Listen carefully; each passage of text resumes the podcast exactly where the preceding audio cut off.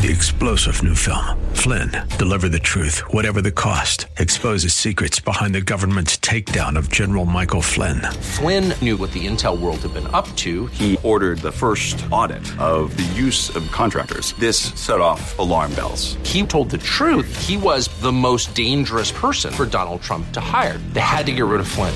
Flynn, deliver the truth, whatever the cost. Available now. Watch it today. Go to salemnow.com. Salemnow.com.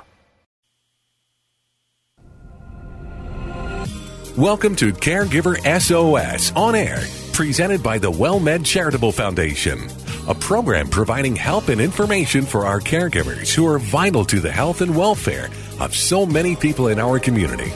You can hear Caregiver SOS on air Sundays at 6 p.m. on 9:30 a.m. The Answer. And now here are your hosts, Ron Aaron and Carol Zernial. Well, thank you very much, and welcome to Caregiver SOS on air. I'm Ron Aaron, along with our co-host Carol Zernial. You know, Carol is the executive director of the WellMed Charitable Foundation, also serves as the chairman of the board of the National Council on Aging, and spends a lot of her days working on senior-related and caregiving-related issues. And every week we bring you Caregiver SOS on air, talking about issues that relate to families and caregivers. Today we've got a very special guest, Carol Lorna Scott speaking to us from Canada, where she has written about her experiences as a caregiver and how she made the interesting discovery she needed to take care of herself, a problem a lot of caregivers overlook. And I, I love the, the title um, of her of her blog, "Walking the Journey Together Alone." Um, which uh, you know it's very descriptive, and I and I, we're excited to have her join us. Well, we look forward to talking to her in just a couple of minutes, and we will welcome her on board, Caregiver SOS on air. And, and now uh, I've got an interesting question for you, uh, and it makes so much sense. I'm surprised it hasn't been done yet, and that is why in the world are not family caregivers unionized? Well, that they is- work for free. That's a great question. And in fact, there was recently a blog in the Huffington Post by one of their senior writers. Uh, it was by Ann Brenoff. And she points out that we've got this entire workforce working for free and for very little gratitude. Uh, and that a union might be a good idea for the 34 million family caregivers in this country um, that don't get paid anything. And, and she really paints a picture of, of of what it's like to be a caregiver. She said that sitting in traffic becomes me time, and that strolling through the grocery store alone is the same as a spa day, just in terms of you know being able to have some downtime and time to think and just kind of be by yourself and recharge, which is kind of a scary thought. Um, but that just shows how demanding it is. So, her six reasons why she says family caregivers should have a union, and the first one is so they can get paid because they're working for free. You know, one third of family caregivers spend 30 hours a week caregiving. And many of them give up their entire Well, income. so that's either they have to quit their job or they've got two full time jobs. Um, Medicare doesn't reimburse them for anything. Medicaid has a couple of programs that reimburse caregiving. So if you're low income, you might get some help for the family. But if you're middle income in the United States, there's really nothing for you Out unless uh, unless you for some. Uh, you know, serendipitous reason, somebody bought long term care insurance way back when. And even then, it might not necessarily have um, funding for family caregivers to keep someone at home. So, you know, the only thing that's standing between most family members and a spend down to Medicaid is the family caregivers. So she says, pay us. That's number one. Two, uh, reimburse us for our caregiving expenses. wow. Uh, you know, family caregivers spend a lot of money. Almost half spend at least five thousand dollars a year on caregiving expenses. Five percent spend up to fifty thousand dollars a year. It's just money that goes out to help care for their care recipient. That's right. And so, if I was to hire someone to take care of my mother, that's about forty-five thousand dollars a year. A nursing home's eighty thousand dollars a year that you pay until you they run out of money, you run out of money. Um, so, reimbursement for caregiving expenses for other family members who are trying to chip in to make home last a little bit longer makes sense. Um, legal protections for families, uh, caregivers in the workplace. You know, family caregivers are not a protected class. And she was talking about some different stories where an employee was fired when he was asked to take some time off to care for his um, father who was ill. Uh, another was fired because they said the company said they paid enough for his ailing wife. She was on the company insurance, and he got fired. Wow. Because they didn't want to carry her on the insurance. To be a law against that. Um, and so she's saying that this is um, family related discrimination. So there, you know, we've got a Family Medical Leave Act. It only protects a certain uh, immediate family members. It's not everyone. It's not uh, for every organization. You have And to be a larger company. And it's limited, it's limited. and it's not compensated. Right. And so, you know, people get fired because they're trying to do their best and take care of their family members. Um, number four is make up what caregivers lose in Social Security. Um, you know, we know that, that Social Security and lost wages, if a caregiver can lose up to $303,000 a year. Um, and I'm thinking, wow, does this sound, all of this sounds so negative. But I mean, these are really valid issues that a lot of caregivers out there, you know, need to take into account when they quit that job, when they take on that caregiving role. Um, and so, if you're going to lose three hundred three thousand dollars and you don't get your Social Security, why can your quarters spending full time caregiving should count towards Social Security? Uh, you know, I know my family members would benefit from that. You know, I, I'm all for it, um, and um, you know, it, it's important. So get us some help. There ought to be some programs more Right. than what we have in the limited nonprofits in the philanthropic world, like Caregiver SOS, but even more, we don't offer respite. We can't pay for respite for the caregivers. Uh, and sometimes they just need somebody to fix the meal, provide the respite. In fact, our guest is going to have a chance to talk about that, Lorna Scott, when she joins us in just a few minutes. Well, and the last one it says, you know, family caregivers are a lot like the military. So, military GIs, uh, when they have disrupted uh, their work life by going to serve in the military, they get paid to do some retraining when they get out of the military. But caregivers who quit their jobs and stay out of the workforce for years don't get any retraining. So, can there not be a fund to help caregivers learn new skills, get back into the job market? Um, and you know, she says if she was running for president, because we had an election recently, that you know she would also provide free medical care uh, to everybody because caregivers would you know probably die before the person that they're taking care of. And she says caregiving is the toughest job you're going to be ever asked to do, and she thinks they need a union. So I like it. I thought all good points. My so hats off. If you'd like to read it, it's six very good reasons why family caregivers need a union, and it's in the Huffington Post. So take a look. Now, here's a question for you. If you want to feel better, dot, dot, dot, What do you do? All right. So we just had this. You know, these are all the the, the burdens that caregivers have. Um, what's the one thing that doesn't cost anything, and you might actually be able to eke out a little bit of time, maybe if you're a caregiver, uh, to feel better, and that's walking. So there was a really, it was kind of a funny story, uh, study actually. They got 232 undergraduate students, and they had them um, either walk in a in a pleasant place or in an unpleasant place, or sit in a pleasant place or look at pictures of an unpleasant place, and then they measured, you know, their mood. And what they found was it didn't matter if the walking, you know, the walking elevated their mood no matter what. no matter what, even if it was in the dull, boring, ugly place um, compared to those that were sitting, they even told some of the walkers, you're going to have to write a two page paper about walking and how come you think it changed your mood. And of course, which was not true. But that was to give them something really negative to see if that would affect the, the mood elevation. It didn't. Even the threat of a, writing a two page paper did not dampen the elevated moods of our 232 undergraduate students. So apparently, walking, you know, go out, you can eke out 15 minutes or five minutes, five minutes, five minutes, or get a treadmill. You know, uh, the walking part is what helps you feel better. I remember signing papers when I was teaching as an adjunct at UTSA, and the first question you always got was, How many pages, Professor? Yeah, And no matter what you said, it was too long. Yeah, there's no right answer. There's no that. right answer. I'm just, you know, now all the teachers that tell my son who's in college how many words he has to write. You know, thank God the computer counts that because it always sounds like some horrendous thing. And you're Right. like, oh, oh, it's just a two page paper. It's oh, about it's 250 three-page pages of of words a page. Right, right. That works out. Yeah, so you have to count. You words. just joined us. You're listening to Caregiver SOS on air on 9:30 a.m. The Answer. I'm Ron Aaron, along with our co-host Carol Zernial. We'll be talking with Lorna Scott in just a few minutes. Her book, "Walking the Journey Together Alone: Finding Peace, Hope, and Joy in the Middle of the Caca." I like that. Yeah, there's some symbols in there. Yes. Yeah, that's the that's the American translation of her book. from Canadian. Yeah. I like that. Now, what if you or someone you know has mild cognitive impairment?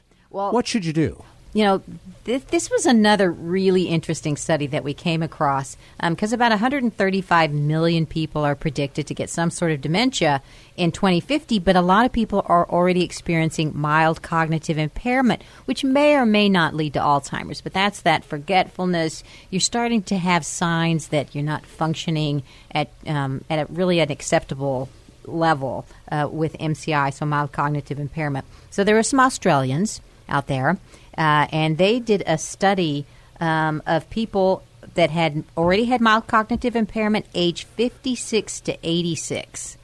So you know, It's a big spread. you know, a lot of people start manifesting signs of mild cognitive impairment pretty early, and that's the scary thing for those of us who are also caregivers because we're all convinced, you know, something worse is coming. So they did a study, and they eh, they put them in a weightlifting program, and th- what they found was fascinating was the more weight that the people with mild cognitive impairment were able to lift, and they had them work up to it, start small and work their weights heavier, heavier, heavier. The hippocampus in the brain actually functioned better and kind of inflated in size. So it grew. It's like your brain is a muscle too. They they're not really sure why, but there was a relationship with the ability to lift weight and improvement in memory function for those with mild cognitive impairment. I wonder if that includes lifting 38 pound infants. I think lifting 38 Toddlers. pounds of anything. I mean, I'm thinking about my five pound weight I lifted at home, and you got a 38 pound kid. Did you see my wife? Uh, Gina will carry both boys, 38 pounds each, down the street. Unbelievable. I I can remember the days, you know, kid under the Yeah. arm, and your biceps are like, ooh, Right. I, you know, Big guns. Yeah, so um, for those of you out there who have access to small 38 pound children, that's a really great way to you know to to help your brain. But I, I, I you know if for those of you who have or think you have mild cognitive impairment, you're caring for someone with some memory problems, if they are able to you know, participate in a weightlifting program where you increase the weight to about 80% of their capacity. We're not trying to kill anybody. Um, you want it to be something that's doable and you want to increase it, which is what they say is great for osteoporosis and it's great for your brain too. So if you want to help your, help your hippocampus, that's going to be my slogan. Help your hippocampus. Now, Lift some weights. Does having the hand weights in your closet count? Um, Or do you have to lift them? I, you know, I'm not sure, but I feel pretty certain you actually have to lift the weights, not just look at the heavy weights. I can tell you where they are. you can just you can point to them. Yeah. All right, well, drag them down. You know, got to drag them out and drag them down. drag them out, drag them down. Um, and this is from the Center for Healthy Brain Aging at the University of New South Wales and Adelaide, Australia. Well, we're going to pick up with our guest here in just a moment. Lorna Scott will join us from uh, an amazing little place in the world, Medicine Hat, Alberta, Canada. We're going to find out about that as well coming up next. On Caregiver SOS On Air, I'm Ron Aaron along with Carol Zernial. We're on 9.30 a.m. The Answer. It's that time of year again, Medicare's annual enrollment period, from now through December 7th. It's a very important time for you to review your benefits and make sure you are on the plan that is best for you. At WellMed, we understand that all of this can be very confusing, so we work with people who can help you. The annual open enrollment period is a short one. Make certain you have the plan that is best for you. Remember, the deadline is December 7th. For more information about WellMed or how to get in contact with a licensed insurance agent to review your health plan options, call toll free 1 866 292 0360. That number again 1 866 292 0360. It's Medicare's annual open enrollment period now through December 7th.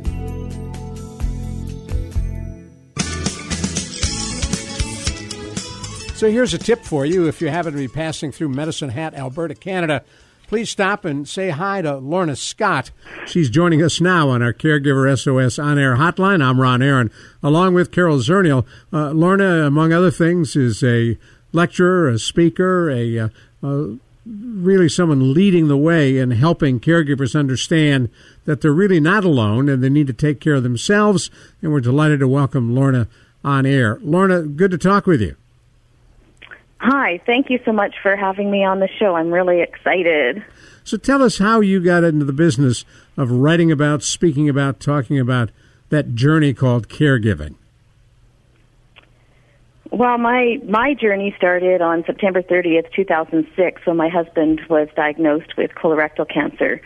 At least that's when I thought my journey started. I hadn't realized I actually was a secondary caregiver when my dad was sick. Oh, about 15 years before that. So I've learned that along the way. My most intense experience, though, was with my husband and his journey in cancer.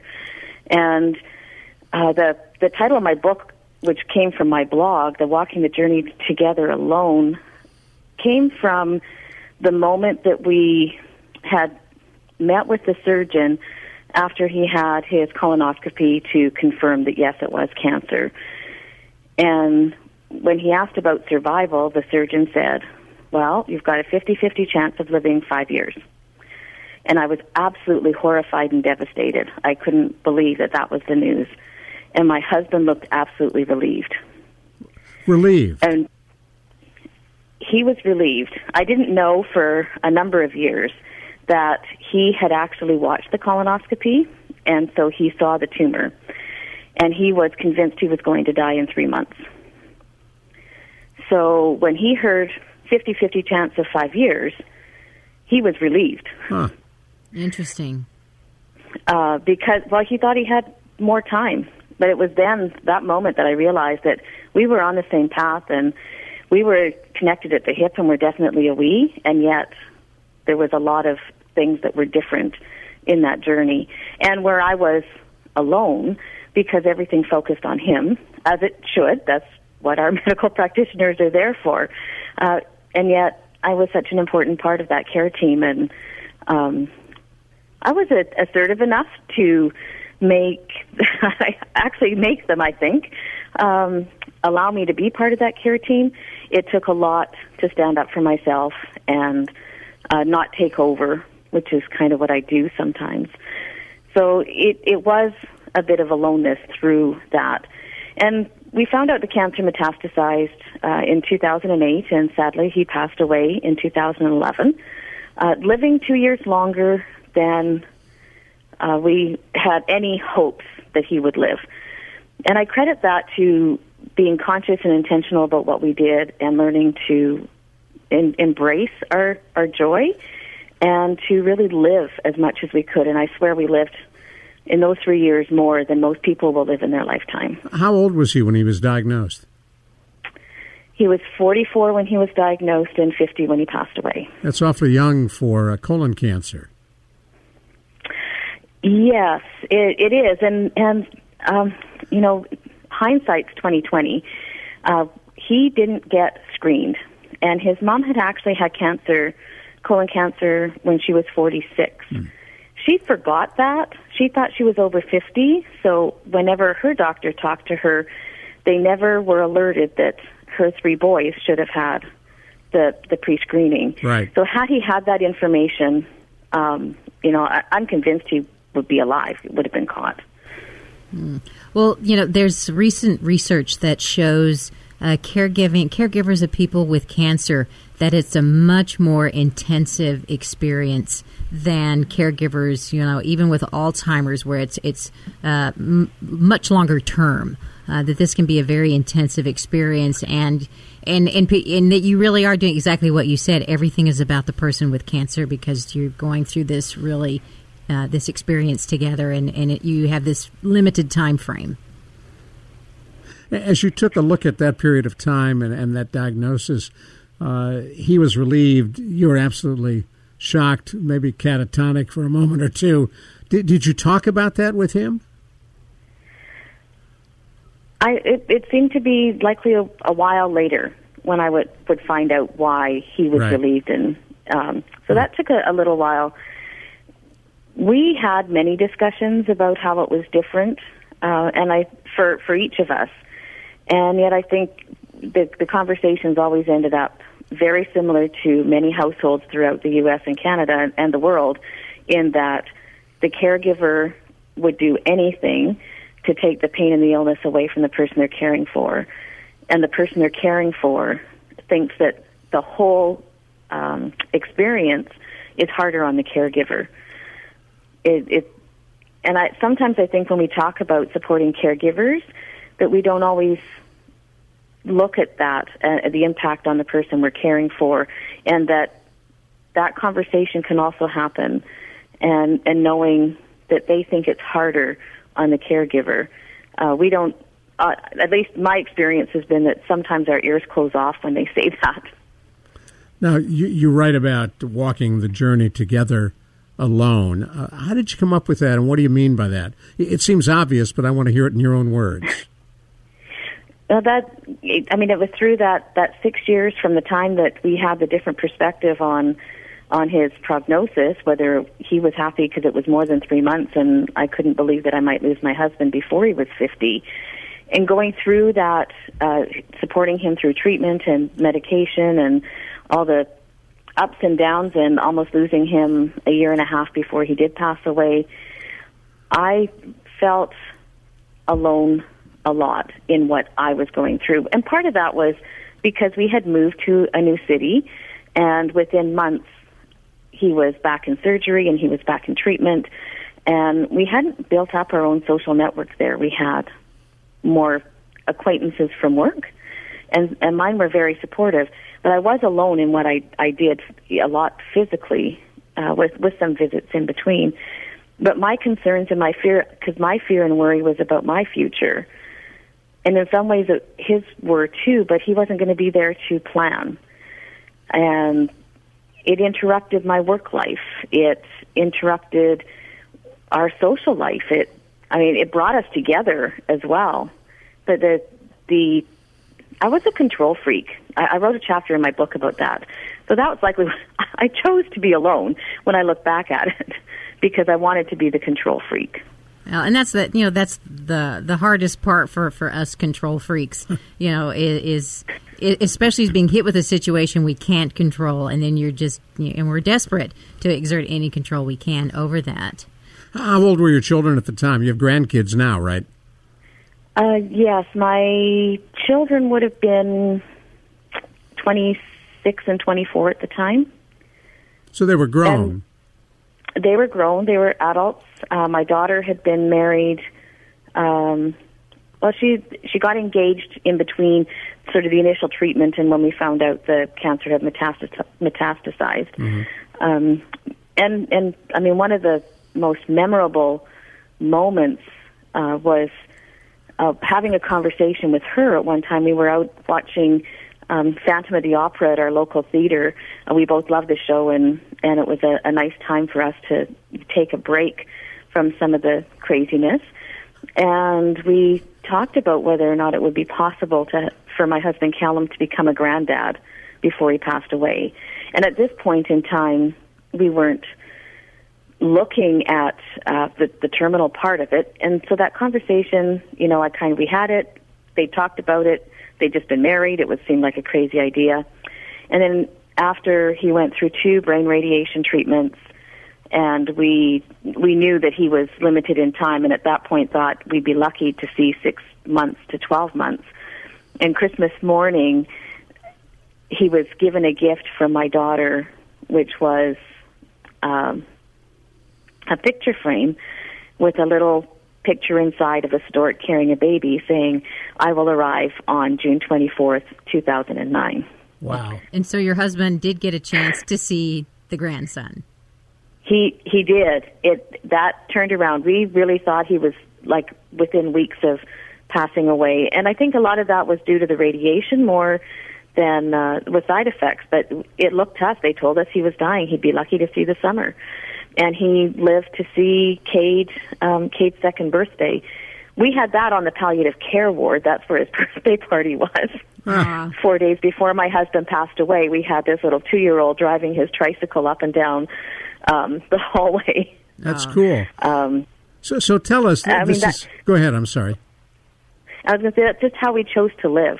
We had moments to make and memories to make. So we we grabbed onto everything we could. Well, that's what I was looking for in terms of folks who are listening who are caregivers or who will be caregivers, because we're all either going to be a caregiver or a care recipient at some point. Uh, what would you recommend? What are the uh, things that you teach in your workshops? For for caregivers, yes, I think. I mean, I, I talk about these these highlights and these memorable moments. It took some change in thinking to get there. It's about really knowing who you are and what would be the best moment you could have. And that's going to be different for both the caregiver and the person they're caring for, and some of those moments are going to be the same. And where you can plan, and I, I teach a peace formula that talks about planning and, and making those decisions about what is it, what do you want to do on your own, what would you like to do as a couple or a family, what is important, and engaging the resources you need to have so that you have whether it's human resources, you need somebody to come along and help with medical, whether it's financial resources to make a wish trip come true, uh, whether it just whatever it is, time from work, and then getting into action and getting those resources put in place. It might mean that the first resource you get is help getting those resources in place, having compassion uh, for when things don't go as perfect as you wanted them to be. Now hold that thought. That that, hold that thought. We're going to come right back to you. We're talking with Lorna Scott, uh, author and lecturer who talks about caregiving and caring for the caregiver. I'm Ron Aaron, along with Carol Zernial on Caregiver SOS on air on 9:30 a.m. The Answer.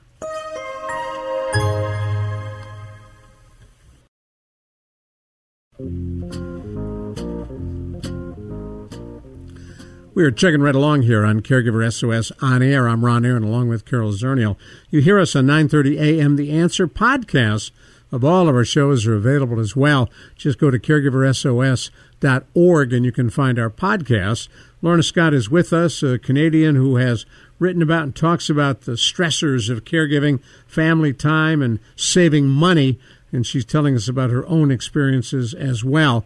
Uh, Lorna, and I know you've got a a virtual summit coming up November 14th to the 19th, which is just around the corner. Tell us about that.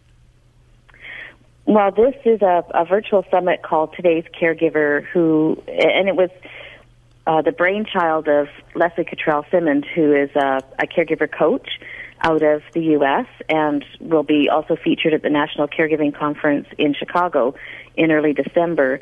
I was lucky enough to be on uh, a different virtual conference where I got connected with her it, it's a very exciting moment for me because I think it's a well-rounded summit. There's uh, people and experts there on talking about dementia and looking for the person inside that elderly body, self-care, pl- pre-planning and legacy planning. I talk about conscious caregiving and that, that inner game. So uh, before the break, we were talking about the peace formula. I I go steps before that in in getting back to the heart of who you are and and closer to the true self of the caregiver so that they can maximize their their strength and their power and their energy to get through that caregiving journey. So that's what I'll be talking about on the summit. Well, tell us a little bit. You've mentioned the peace formula a couple of times. Tell us uh, specifically what do you mean by that? The peace formula? Yes. Um, it, it's a, a formula to um, uh, I guess to make it a little bit lighter is to make those wishes come true, to make some of the dreams come true, whether they are making it to a special anniversary or having family come to visit two big wish trips. One of our wish trips was to Scotland. Um, and so the P is the planning, the E is the engagement of the resources, A is getting into action, C is compassion, and E is enjoying the journey. Uh, so I take people through exercises in each step so they can get more clarity on what that is and get out of the kind of that hamster wheel in the brain of thinking they can't make things happen. I do believe with some intention and planning it can. Uh, what I have learned in teaching this is that sometimes I have to go um, and a little further back and help people kind of clear off the plate um, and really dump the stuff that's that's bogging them down, and figuring out a way how to delegate it or dump it, um, or do it, or you know, just um, get rid of it. What would be examples of the stuff that bogs us down? For caregivers, uh, I think day, a lot of it's the day to day things that it's keeping up with the schedules. For working caregivers, it's trying to make the boss happy, your colleagues happy, getting your work done, and having your performance uh, as, uh, to a standard that you like. Uh, for a lot of the working caregivers as well, is it's the things of having to choose between watching your son play basketball and going to make sure that your parents are okay or a sudden trip to the ER. The finance finances can bog us down. Um, before the break, you were talking about you know the enormous impact of caregiving on our pocketbook. The time, and especially the holiday seasons, time is is is precious. We're tugged in a million directions. Even the person in everyday life who's not impacted by caregiving is impacted by time Right, crunches right. in November and December. In in Canada, is it the same situation as in the states that caregivers uh, aren't compensated, get no respect, get no help from the state? Uh, That varies from province to province. Uh, there isn't enough, absolutely. Uh, some of the one of the perks that we have, although it is for um, terminally or palliative care, is uh, our federal government uh, just almost a year ago introduced legislation that would give caregivers job protected leave for 12 months. Um, not paid, but it is protected. Sort some sort of And- protection. It's like Family Leave Act here, but Instead of uh, three months, but for caregivers, months, right. yeah. Yeah, and it, you know the the provinces get to decide how they implement that. Um, it, it's it gets complicated. Uh, some provinces do have, you know, uh, some compensation for self managed care. It might be four hundred dollars a month in some provinces. Uh, I know in Alberta, Alberta's often one of the last ones to uh, accept any of that type of policy. I think we were the last one to to ex- actually pay for compassionate care, even for six months uh, paid. Well, and I think you bring up a good point because in the United States, um, one of the things that we tell caregivers is, you know, Medicaid differs from state to state, and there are better places to live in the United States if you have got, you know, if you're dealing with somebody who's frail or ill or disabled, you know, has a disability. Um, you know, the the laws in the different states really can have an impact on what is offered to you as a family. That's where Oregon comes to mind. I was going to say it's certainly it very rarely is it Texas. People flocking to Texas should flock somewhere else. If they need that kind they, of help, if they really sure. are looking That's for right. some sort of Medicaid because we just don't believe in it here. Now, in your own case, uh, Lorna, most people will tell you they sort of fell into caregiving. You mentioned that you were a secondary caregiver for your dad and then became a primary caregiver for your husband. Was it anything you thought about that you thought you'd end up doing, or did it just happen? Oh well, I'm, I'm thinking with my with my dad and and my mom now is 86 and remarried. Um, so I've got an 86 year old stepdad who lives seven hours away, and so my my journey's going back to being that that caregiver, whether it's secondary or at least from a distance. But when I think back to my dad, it I lived in the same city, so I was able to support my mom. I don't think I did it good enough. I don't think I realized how hard it was on her uh, at home when he was hospitalized. I could see the stress and and did my best to support her. Uh, but I thought it was normal. I, I was working shift work because I was in, in dispatch at the time, and I would go on my after my first day shift, after my second day shift. I usually missed the third day before I went on nights uh, because I was sleeping, and then I'd go during the day after I got home after my my last night shift. And I did that. Uh, now I own. I mean, I, I'm going to downplay this a bit. I only did that for four months or five months, which was long enough. But I never thought that that was abnormal or that I was a caregiver or that I would need any support. It just became part of our life. Now, you were working as a 911 operator at the time up in Canada. Yes. Do you remember getting many calls from caregivers looking for help? Oh, tons. And, um, I I mean, many, many distraught caregivers, and I mean, sa- sadly, many calls when at the time that somebody passed away. Uh, lots.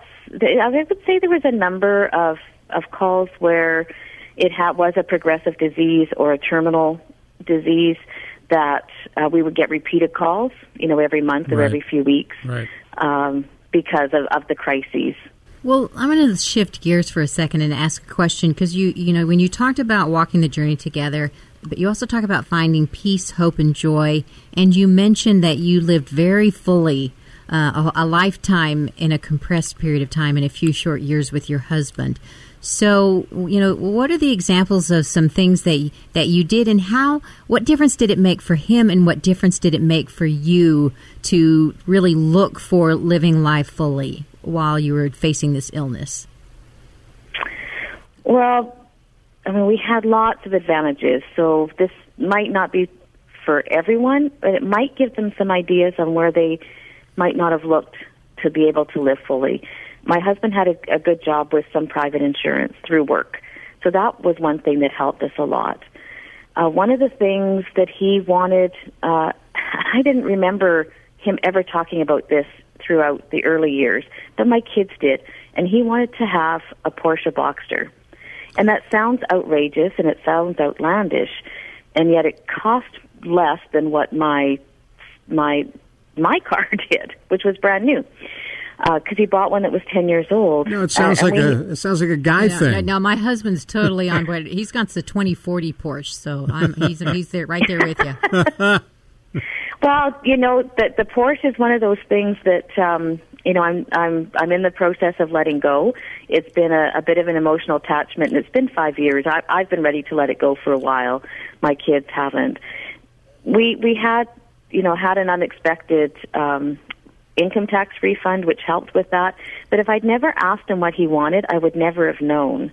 And our daughter, who was 24, uh, I, it must have been about grade two. I found a picture of her of that she had drawn of this car with a penguin in it, and what she had put was the penguin was having a pizza party in the Porsche. Huh. So obviously, P was the word or the Yeah. letter of the day. Um, and I'm so I'm thinking she had to have been in grade one or grade two. I don't remember him talking at all about that. But that was his lifelong dream, and he, you know, we we found one within a, a budget, and the really the budget was small um, for for that wish.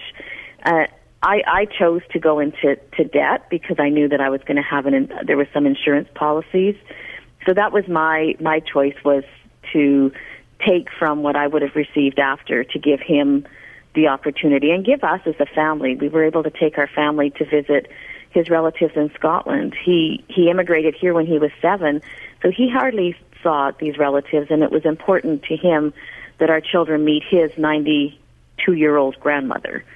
Uh again it was coming up with what is important, what do you want to do? And figuring out a way to make it happen. It wasn't always easy, and I was scared many days that we'd never, never get it done.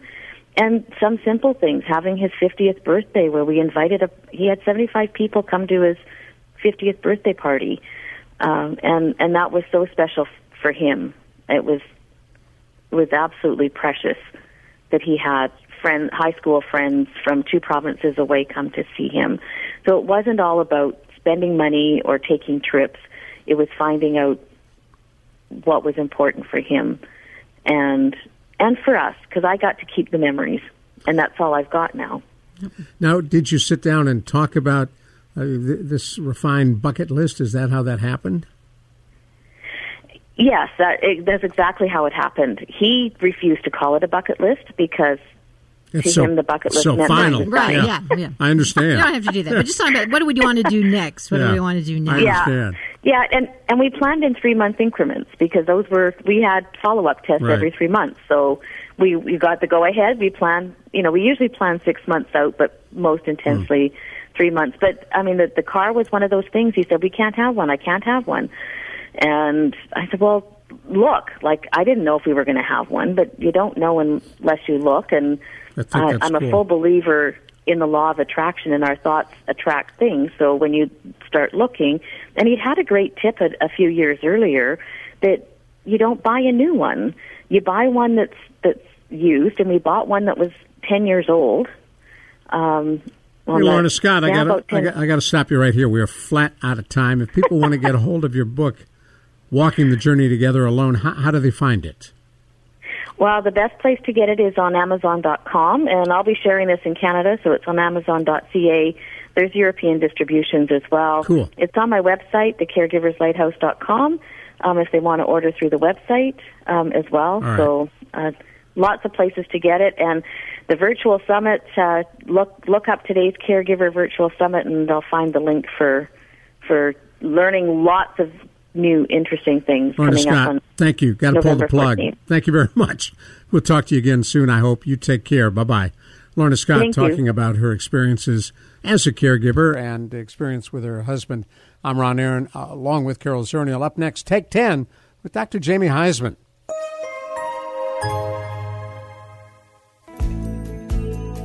It's that time of year again, Medicare's annual enrollment period, from now through December 7th. It's a very important time for you to review your benefits and make sure you are on the plan that is best for you. At WellMed, we understand that all of this can be very confusing, so we work with people who can help you. The annual open enrollment period is a short one. Make certain you have the plan that is best for you.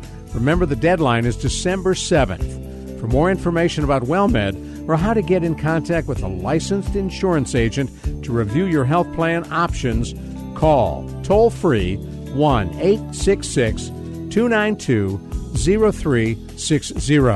That number again 1 866 292 0360.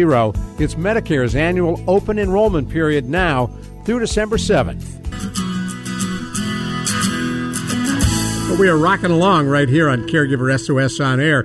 Time now for Take 10, which follows each and every one of our Caregiver SOS On Air programs when nationally known psychotherapist Dr. Jamie Huysman joins us, an expert on caregiving and addictions as well, along with our co-host Carol Zernial. I'm Ron Aaron. And Carol, you got a pretty good topic here that spins off something we were talking about earlier with our guest here on Caregiver SOS On Air. What in the world do you do and how do you handle it when hope and joy comes in the middle of all the stuff that goes with caregiving. Right. So caregiving, you know, for, uh, particularly if you're in a in a difficult situation, someone with cancer, someone with Alzheimer's, late stage Alzheimer's, um, you know, pick an illness, ALS, multiple sclerosis, somebody that's really it's, it's just a very physically or mentally demanding caregiving situation. Um, and we were talking to Lorna about uh, how you know she was trying to find peace, hope, and joy in the middle of all this blackness and darkness. So, does that even make sense, Jamie? You know, it it actually does. Um, interesting enough, we always come at this healthy caregiver or non-healthy caregiver um, from an assumptive place. So we, we usually see caregivers being surprised by caregiving, like a two by four, you know, hitting them at the time when they least suspect it.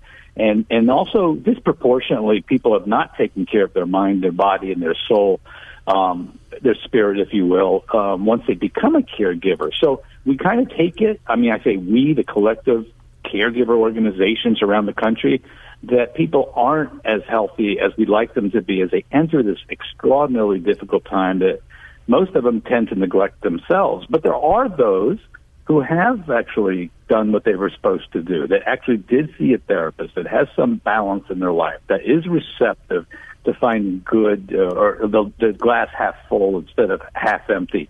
And and actually, I believe that that's the person you're talking about in this segment. So, you know, it seems very yin and yang, uh, hope and joy, illness, imminent death. You know, is there some truth to the, you know, uh, to you can't appreciate the good unless you have the bad? I mean, you, do you have to have both? Is it? You know, um, I'm just trying to figure out. You know, how do people get to a place when they're they're only surrounded with bad that they can lift themselves up and see the good? Well, that is uh, that's an interesting thing. It's um, disease and sometimes um, you know extraordinarily challenging times, like being a caregiver, um, confusion, lack of concentration in your life, not you know not being healthy. These are all sort of lily pads, if you will, if you can look at it like that, as to uh, brighter times ahead. That the tunnel actually is not going to remain a tunnel, that things will get light. I mean, I've had a challenging time this year, even with myself and, and, and a, you know, medical challenge. And, and it does get pretty bleak. Uh, and, and as I was sitting with my therapist and speaking to my therapist, you know, he said, Jamie, there, you would never be able to appreciate the good times until you really work as hard as you're working to emerge from the difficult times. So the yin yang theory that you're mentioning, Carol, is, uh, is pretty valid here. Do I understand you correctly? You got to have bad times to have good times. Well, to appreciate good times, certainly you, you need to weather the bad times. And uh, huh. uh, when bad times paralyze you and, and you cannot move, and cognitively you're kind of circling the drain and looking at life in, in very negative terms, um, it's very difficult, Ron, to get to appreciate any good times. But yeah, will you waive HIPAA? That, Can you wave your hip and let us get your therapist on for a show? Oh, I would love to actually. He's been like a, a part of my family. I would have absolutely no problem him. Well, I, I may have some problems. I'll have to definitely firewall some stuff. But but uh, Dr. Dominic Callahan would be a, a wonderful guest That's on this cool. show because well, uh, he has gone gone through a lot. Well, you know what I heard um, you know, this particular guest talking about was that you know she recognized she looked around and she said we are in dark times. Now let's create good memories. You know because when we get when i get to the end of this when we when we get to the end of this i want to make sure you you the person i love and am caring for that you lived all you could despite the illness and that when i look back i don't just see illness in my rearview mirror. He had colon cancer and, and really a, not a lot of time left to live. So, right. so so you know so it's i guess the question is um, you know, can we intentionally can we create um, a, a clearer space to be happy, to live fully, um, even though we are doing that, you know, with illness and death as our companion. We are, and there's coping strategies. I'm not taking anything away from your guest at all because I think your guest is extremely powerful to see life like that. But I do believe that if you're given a, a, a diagnosis where there is absolutely, you know, unfortunately no no no answer for it. That's um, that's going to death is imminent. Um, there is a little bit more of an opportunity of acceptance, of of awareness, of being able to let go, to know that you're powerless over your loved one's illness, and that this is hmm. going to be. Let's make the best of the situation. I do think this is very circumstantial sort of type of things that not all caregivers have that. In fact, many caregivers live in the nebulous world as I don't know what's going to happen you know, and so they do have a different look at this. Now, hold that thought. We're going to come right back to you. If you just joined us, you're listening to Take 10 on Caregiver SOS on air. I'm Ron Aaron, along with Dr. Jamie Huysman and Carol Zernial. And she did say something, Jamie, that was fascinating. When they got the diagnosis, the doctor said it's colon cancer. Maybe you got five years, maybe. He was incredibly relieved because he thought he had it and thought maybe he had three months. She was devastated. Yes. Interesting. see that. I I just had a friend of mine pass in the same way. He just went and found out he had stage four. Now he was in a program of recovery. He was a 30 year recovering alcoholic who really believed in the program and that he had to let go and that life is unmanageable and he had to, you know, spiritually enter some other world uh, of, of, of hope. And he was much more the inspiration for his wife who took it devastatingly huh. uh, difficult.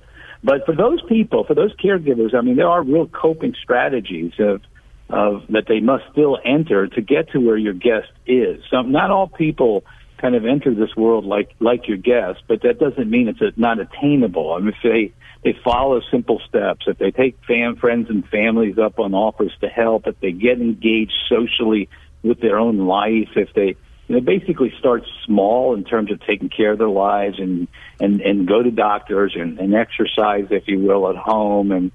And, and, and if they find some passion of something they also love that they can have as a parallel experience to it, um, things like that, taking a walk with your loved one and stuff. Think, there's strategies to get to where your guest is at. I do believe your guest, however, was you know quite healthy prior to, and and I, I, I do think that also the inspiration of her loved one and his acceptance um, really gave her a light at the end of the tunnel. Well, you know, I, I thought um, it was interesting because she was, uh, for her, she was worried what's life going to be like without him, and what he was worried with is how is she going to you know, what's her life going to be like without me? So they were both, you know, really. She On the was same worried- page. She was trying to make sure he didn't suffer at all, and he didn't see her worry. But they were really both worried about the same thing, which is why she was talking about being together but being alone, because obviously he wasn't going to be there in that future.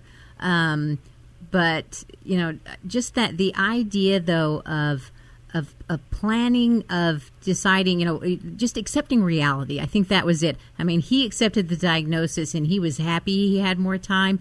Um, and she came to accept it and said, all right, the reality is we're going to plan in three month increments. So, what fun, good thing are we going to do this three months? You know, what can we do in the next three months that is something you want to do that we want to do together or as a family? They did a series of bucket lists, but didn't call it a bucket list. No bucket list, but three month increments. So, you know, I really like that mm-hmm. strategy. I do too. I, I think that that's you know sometimes when we get older and we live with somebody a long time, we think it's love and there's hostile dependencies and people are angry and I, I think that they just both saw this particular thing um, out of their narcissistic heads. In fact, he got out of his head thinking about her. She got out of her head thinking about him. And at some point in time, they met in the middle, middle to manage their levels of stress. And um, and they did this together, and they were realistic. And and, and it feels to me that they, you know water found its level with with them. And and I think that if you do let go, and if you can take care of yourself, um, I think this happens and can happen with many couples. That's pretty cool. And seeing a therapist wouldn't hurt. No, no, no, no. I think as you as you're going down this road with your loved one, it's a wonderful path. But I do think that you always need a place where you can absolutely become confidentially sort of disclosive about what is really bringing up in with you. So you don't have to belabor it with your loved one. Um, that, so you can find a place where you can give yourself credit and not have to live this world of guilt. So you can actually say what is authentically on your mind about the process, clear it out, leave it in a place with the person you trust, and then come out again and resume this this, this reciprocal sort Perfect. of way of acceptance. Flat out of time. Thank you, Dr. Jamie Huysman, Carol Zernial. I'm Ron Aaron. Thanks for joining us on Take 10 and Caregiver SOS on air. You've been listening to Caregiver SOS on air, presented by the WellMed Charitable Foundation. Email suggestions and comments on this radio program to radio at wellmed.net. And join your hosts, Ron Aaron and Carol Zernial, for another edition of Caregiver SOS on air on 9:30 a.m. The Answer. Three star general Michael J. Flynn, head of the Pentagon Intelligence Agency, knew all the government's dirty secrets. He was one of the most respected generals in the military. Flynn knew what the intel world had been up to. He understood its funding. He ordered the first audit of the use of contractors. This set off alarm bells. The explosive new documentary, Flynn, Deliver the Truth, Whatever the Cost, uncovers the facts behind this scandal. Flynn told the truth. He was the most dangerous person for Donald Trump to hire. I find out the worst enemy that I'm going to face in my life is right here in America. They took my assessment and they wanted me to change it. And I was like, I'm not changing it. They had to get rid of Flynn. With in depth interviews, archival footage, and never before seen personal records of the man behind the headlines. I just felt like I was drowning. Flynn, Deliver the Truth, Whatever the Cost. Available now. Watch it today. Go to salemnow.com. Salemnow.com.